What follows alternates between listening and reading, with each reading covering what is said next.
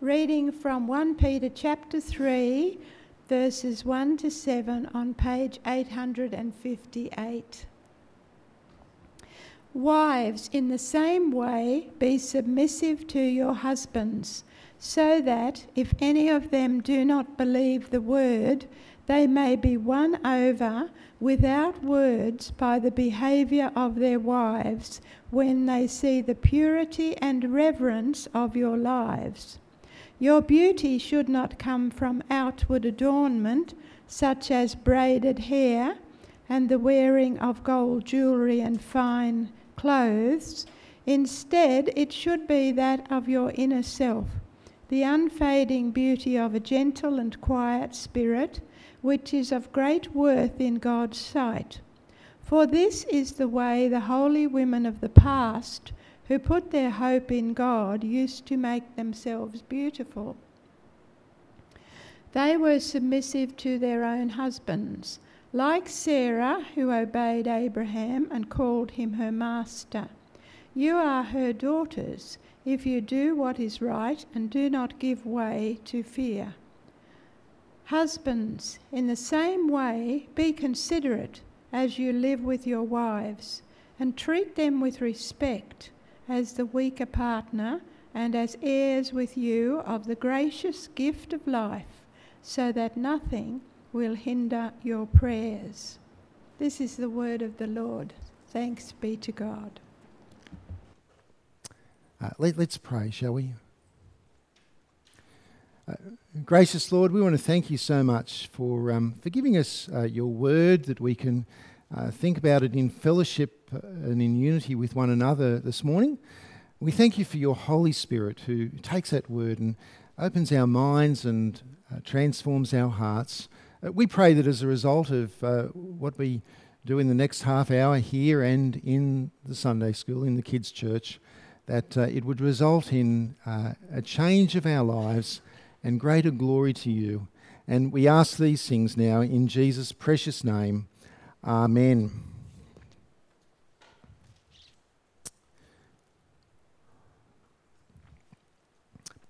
Yeah, our passage today has a bit to say about relationships. And my guess is that it's still true to say that we live in a society which ultimately does place a great value on the idea of uh, the committed relationship uh, between two people who love one another. Uh, the nature of those relationships uh, these days in 2017 is broader uh, than what it was in earlier years, what it used to be. And in Western societies, uh, things have changed quite significantly and quite rapidly. I guess uh, since the end of the Second World War and then the uh, baby boom generation and the sexual revolution in the 1960s and, and other factors that uh, because of these things that the idea of relationships being lifelong and exclusive has been significantly eroded. But nevertheless, I think it's still true to say that uh, uh, if people really think about it, uh, that if we were to uh, survey people and to ask them what kind of relationship that they most admire, then my guess is that there'd be a lot of people who, in their heart of hearts, would say it is still the idea of two people who love one another and grow old together. Uh, there's something about that, isn't there? And I think that that's still the hope of many people. I wonder about yourself, though. I mean, uh, what would you say is the, is the most valuable relationship that a person can have? Now, I love my wife very dearly. You'll be pleased to know that. But as Christians, we know that there is actually another relationship. There, there is one relationship which, which transcends all other relationships. And that, of course, is our relationship with God uh, through our Lord Jesus Christ. Uh, people, I know, um, older people sometimes say to me that uh, they're really looking forward to, uh, to going to heaven uh, so that they can be with their, their wife or be with their husband who has uh, predeceased them.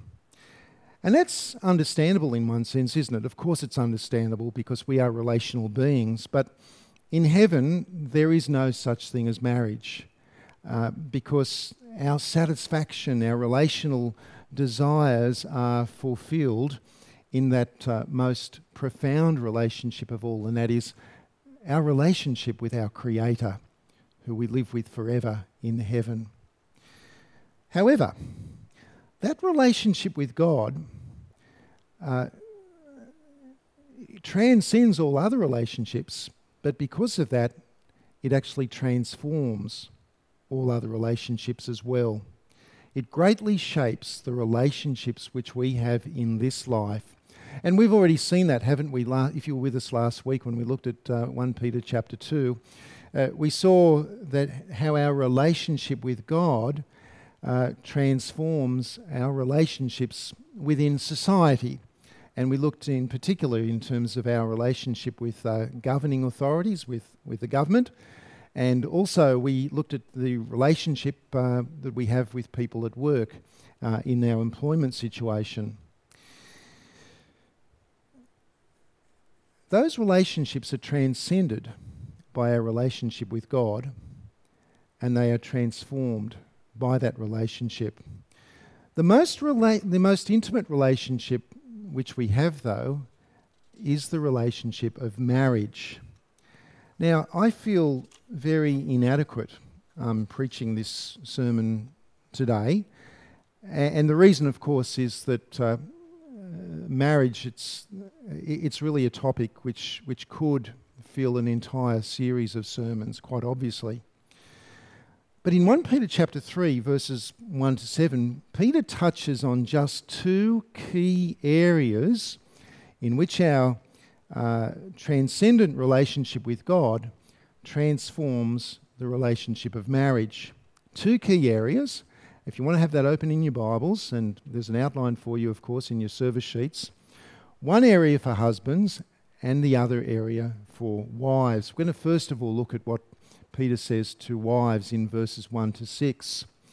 Because uh, in those verses, Peter addresses an issue which faces uh, uh, Christian wives throughout the, the ages and faces Christian wives uh, today, even in our own context. And that is how should a Christian woman behave? How should she live when her husband is not a believer in the Lord Jesus Christ? Now, I remember a dear older Christian woman spoke to me once and she said to me, Scott, the biggest mistake I ever made in my life was when I married a non Christian man. Uh, she said, He's a wonderful man and he's a good husband and he's a good provider, but in the relationship which is most important to me, my relationship with God, we have no common unity. We have no commonality. He does not share in that relationship. And that had many implications for her, in both in terms of her own spiritual life through the decades and uh, for the life of her children as well. Now, sometimes uh, a Christian woman may be married to a non Christian man because she has actually chosen to go and marry a man who's not a Christian. Uh, or it may be that uh, they were both non Christians when they were married, and she has uh, come to know Christ, but he hasn't. Uh, and in the case of the first century women to whom Peter addresses his remarks here, it may also be because of arranged marriages. That is, that the woman actually uh, had no choice uh, in the matter. And of course, the issue of a Christian married to a non Christian uh, it also obviously happens in reverse, where a Christian man is married to a non Christian woman. But it does appear here in 1 Peter that uh, the, uh, the congregations to whom this letter is written uh, in those congregations the issue was far more prevalent for the women. So the question then is how should these Christian sisters honour God in their marriages? Let's have a look at verses 1 and 2. Uh, Wives, says Peter, in the same way be submissive to your husbands, so that if any of them do not believe the word, they may be won over without words by the behaviour of their wives when they see the purity and reverence of your lives. Now, the idea of a woman um, submitting to her husband uh, is difficult for 20th, 21st century ears to hear and to listen to. And for us, uh, it, uh, it sounds like inequality. And we also read into it the, uh, the image of the self centered, uh, domineering husband uh, who just expects to be served by his wife, who seem, feels forced to do so. However, that is not the biblical picture of the husband wife relationship. now, obviously, it's a huge topic which we can only just skate over the surface with today. But the Bible teaches that men and women are clearly equal in God's sight. There's no question about that. Uh, however, there are different roles in the relationship uh, for each of uh, the, the man and the woman. Because for marriages to function as God intended, there is an order in relationships where the husband does have the responsibility to lead his family. Now, of course, uh, in marriage and in family life, most decisions are made uh, either by the wife or by the husband, depending on the nature of the decision and the issues uh, that they're working through.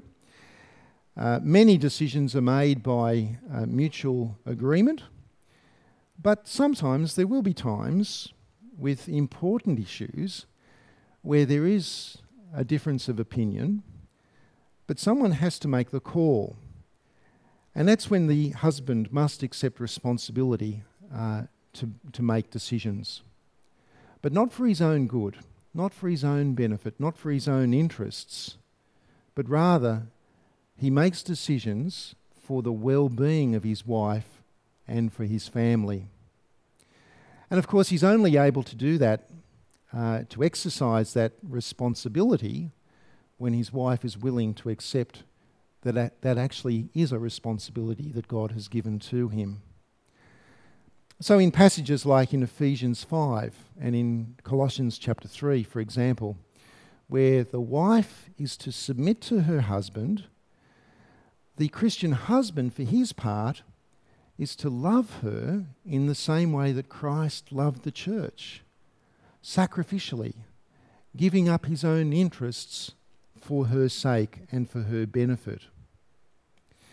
Um, there's a, uh, in uh, church circles, people think about two different ways of understanding the male female husband wife relationship.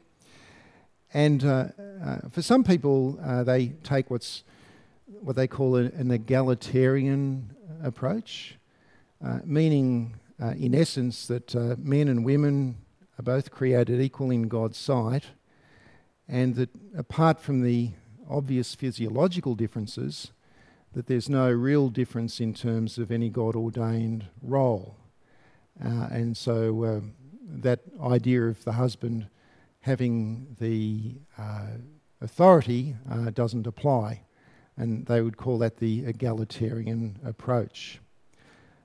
I don't like to be called non egalitarian. I believe in egalitarianism. Uh, but the other view uh, is referred to as complementarianism. And that is that uh, men and women are both created equal in God's sight, uh, but their differences are not only physiological, uh, the dif- there is a difference in the role uh, between a man and a woman. And uh, it's rooted in uh, the argument from Genesis that Adam is created first and that Eve is to be his helper. Uh, and in that relationship of equality and unity, that there is that diversity in terms that the man actually has the the final responsibility uh, over that over his wife and, and his family, and that's called the complementarian view. So that where the two exercising different roles do so in a way that complements and actually uh, helps the relationship to work in the way that God intended. And I think that that's the view that the scriptures teach, and we see it uh, as part of the background to this passage here. Now, obviously, there is a lot more to be said about this, and I realise that it does throw up other issues, but it's not actually the key point which Peter is making. Because Peter is addressing Christian women who are married to non Christian men. And in that context, there's also an added element, because in first century Greco Roman culture, uh, where these women, these Christian women, were living, it was also culturally the case that wives were to submit to their husbands, but for different reasons. Uh, not godly biblical reasons, uh, but purely for cultural reasons. Uh, they are in a situation where their husbands, we're told, have heard the gospel, but they have disobeyed the word. And that is that it is actually a strong rejection of the gospel on the part of the husbands. However, their wives, their great desire is for their husbands to actually uh, have a relationship with the Creator. Uh, they desire for their husbands to trust in Jesus, to be saved, and to share with them in the relationship uh, which is the best ever relationship, the one which transcends all others. They want their husbands to become Christians. But what would happen if they kept on pressing the issue with the husband? If they even became um, uh, cantankerous uh, about it with him, if they become argumentative about it with him, that would be not only uh, not in, in concert with God's ordering of relationship, but it would be offensive in their culture and would add further weight of evidence to the, the critics who uh, we saw in chapter 2, verse 12, accused Christians of actually being bad for society. In other words, it would backfire. How then should they win their husbands for Christ? Well, not by their words, but in verse 3, it is by the purity and the reverence of their lives. Purity and reverence. I wonder what that means. Well, Peter actually elaborates on what that means. And the, question which uh, really underlies this is what does it mean to be truly attractive? What does it mean to be truly beautiful? We live in a, a culture which seems obsessed with physical beauty, uh, mostly in regards to women and girls. Now, I don't know if you remember this or not, but I know one member of the congregation who remember it very well, and that is uh, a few years back, um, uh, one of us here uh, unintentionally created a, a true media storm when she uh, criticised on social media a retail store, a retail store chain, for its sexualisation of young girls. By the range of clothing which they sell, or rather, which they don't sell for little girls. Do you remember that? It was a true media storm. Uh, media picked up on it. The, television news and current affair, newspapers. Gillian didn't know what, what hit her. Did you, Jill? Um, it was Anna. Anna. Anna didn't know what hit her. Jill didn't know what was about to hit her just then. it was Anna, yeah. And uh, you see, can't find clothes on the shelves for little girls which are actually modest clothes. we're training them for adult life, aren't we? Where women are encouraged to see their value as persons uh, resting in how attractive they look towards men. And men are only too pleased to value and uh, shamefully to rate women accordingly. There's a great proverb, it's Proverbs 31, which says, Charm is deceitful and beauty is fleeting, but a woman who fears the Lord is to be praised. That's a great verse. And uh, we see something of that in verse 3 here. Have a look at that, where, um, uh, where it says, Your beauty should not come from outward adornment, such as braided hair and the wearing of gold jewellery and fine clothes. Now, I don't think that this is saying that Christian women should never go to the hairdresser and put Catherine out of business, uh, or uh, that they shouldn't um, wear a, necklace around their neck or uh, shouldn't um, get dressed up. Uh, I don't think that this is a proof text for Christian men or women who just want to be sloppy. I don't think it's saying that. Um, when I go out with Cassie, I like to dress up nicely. Sometimes, just very rarely, I even wear a suit. And I do that. That's called serving my wife in that sense. That's called serving her. Uh, in fact, um, and guys, sometimes we need to lift our game in that area, don't we? I mean, I, I recall when we were in our 20s, I think it was just after we got married, that uh, I, um, I went to my wardrobe one day, I opened it up, and all my clothes were gone. Now, Cassie denies this. or, her and her sister had gotten into my wardrobe. You know those, like, you know, the t shirt that you've been wearing for 10 years? You, the jeans with all the holes in it you really love, gone, gone, replaced with all this new stuff. and that, was a blessing. I'm actually glad she did that because I lift, needed to lift my game. Uh, but um, and and Cassie dresses nicely for me as well, especially when we go up, uh, go out, go up, up in the world. But the point is that that is not where her true beauty rests. That kind of beauty is only skin deep. And you know what they say? Beauty is only skin deep, but ugly goes right to the bone. Right to the bone. And, and you see that sometimes, don't you? Uh, uh, when you, you see celebrities on television. Uh, I remember seeing a, an actress on TV, and out, out, she was being interviewed, and outwardly, uh, she was stunning, absolutely stunning. But as soon as she opened her mouth and I heard her foul language and the values that she, well, any sense of beauty was just evaporated, just gone. Rather, in respect to beauty, in verse 4, Peter says this. He says, Instead, it should be, should be that of your inner self, the unfading beauty of a gentle and quiet spirit which is of great worth in God's sight.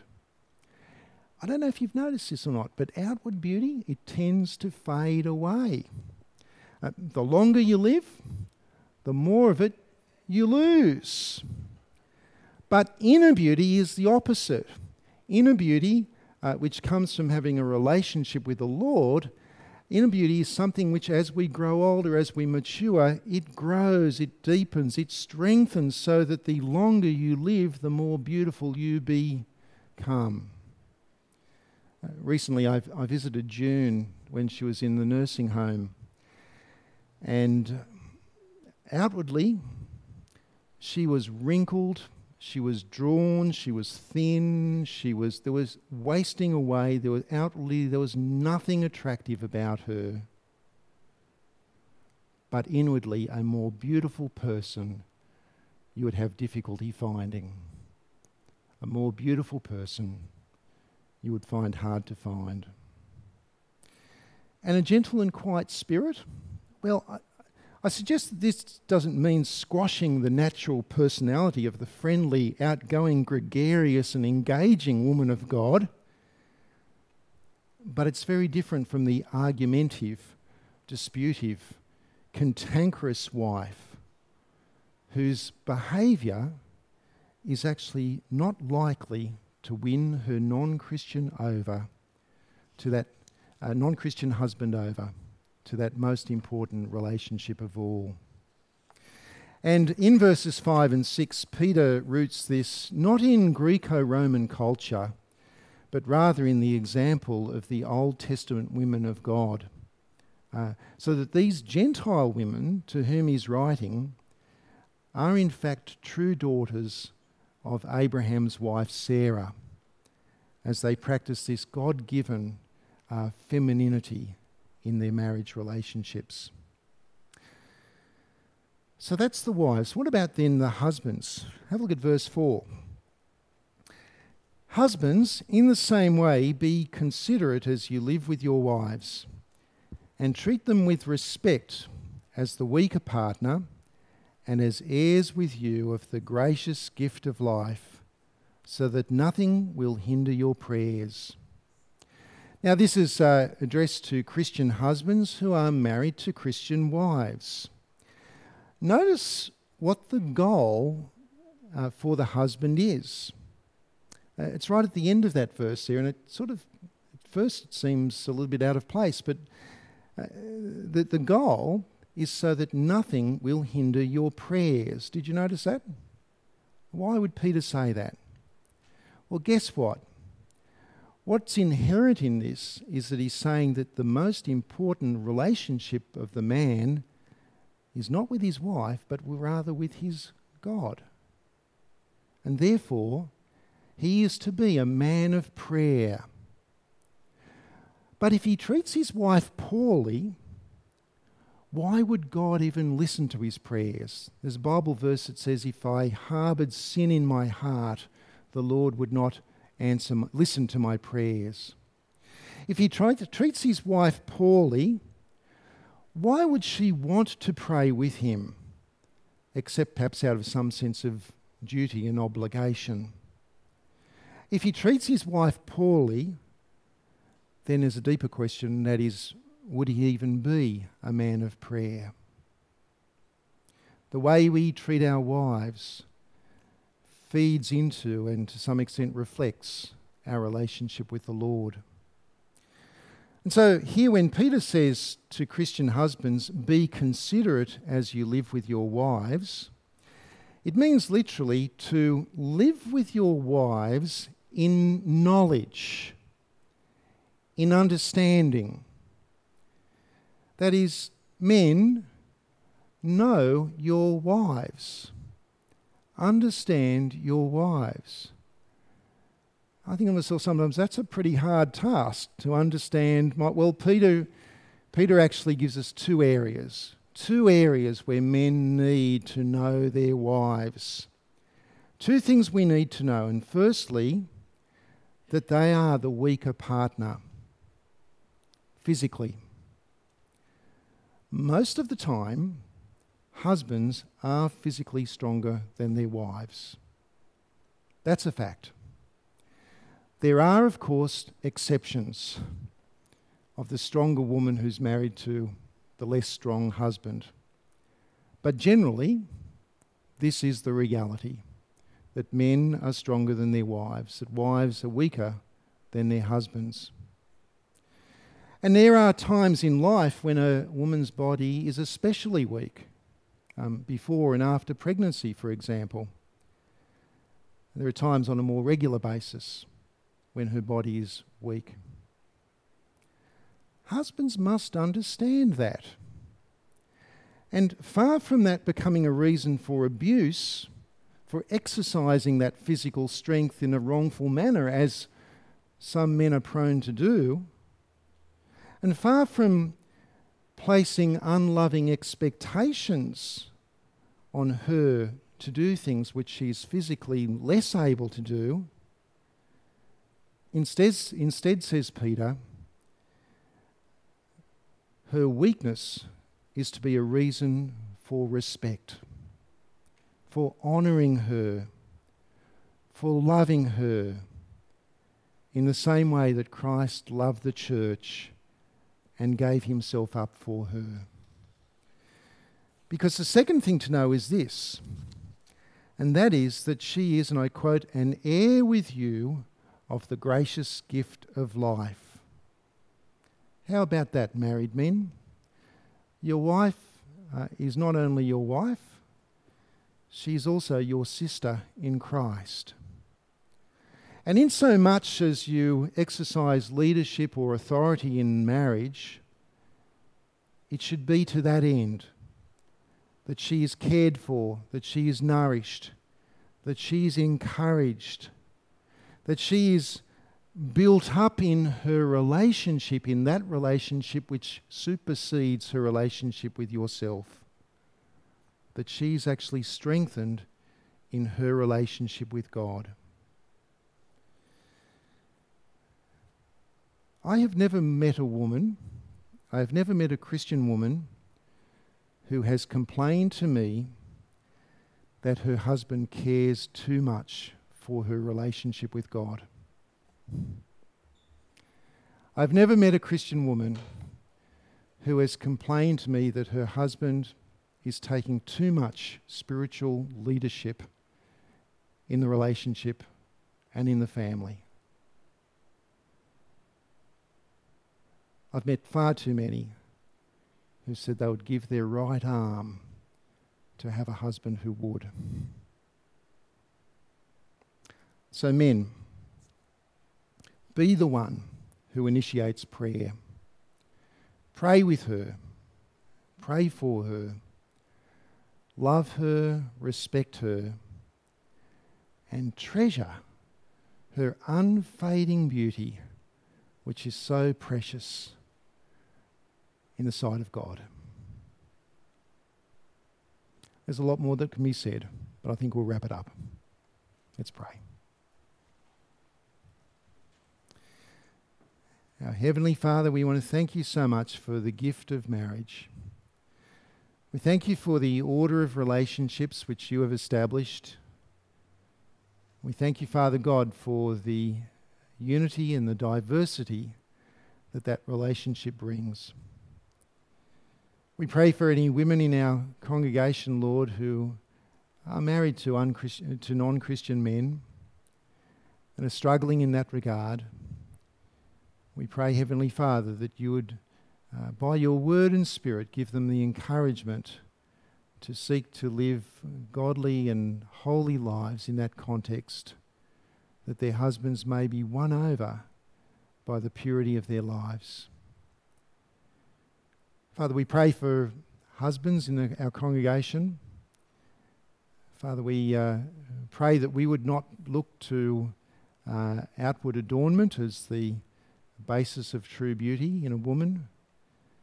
Father, we pray that we would see and perceive the unfading beauty uh, of, that uh, you have given to our wives.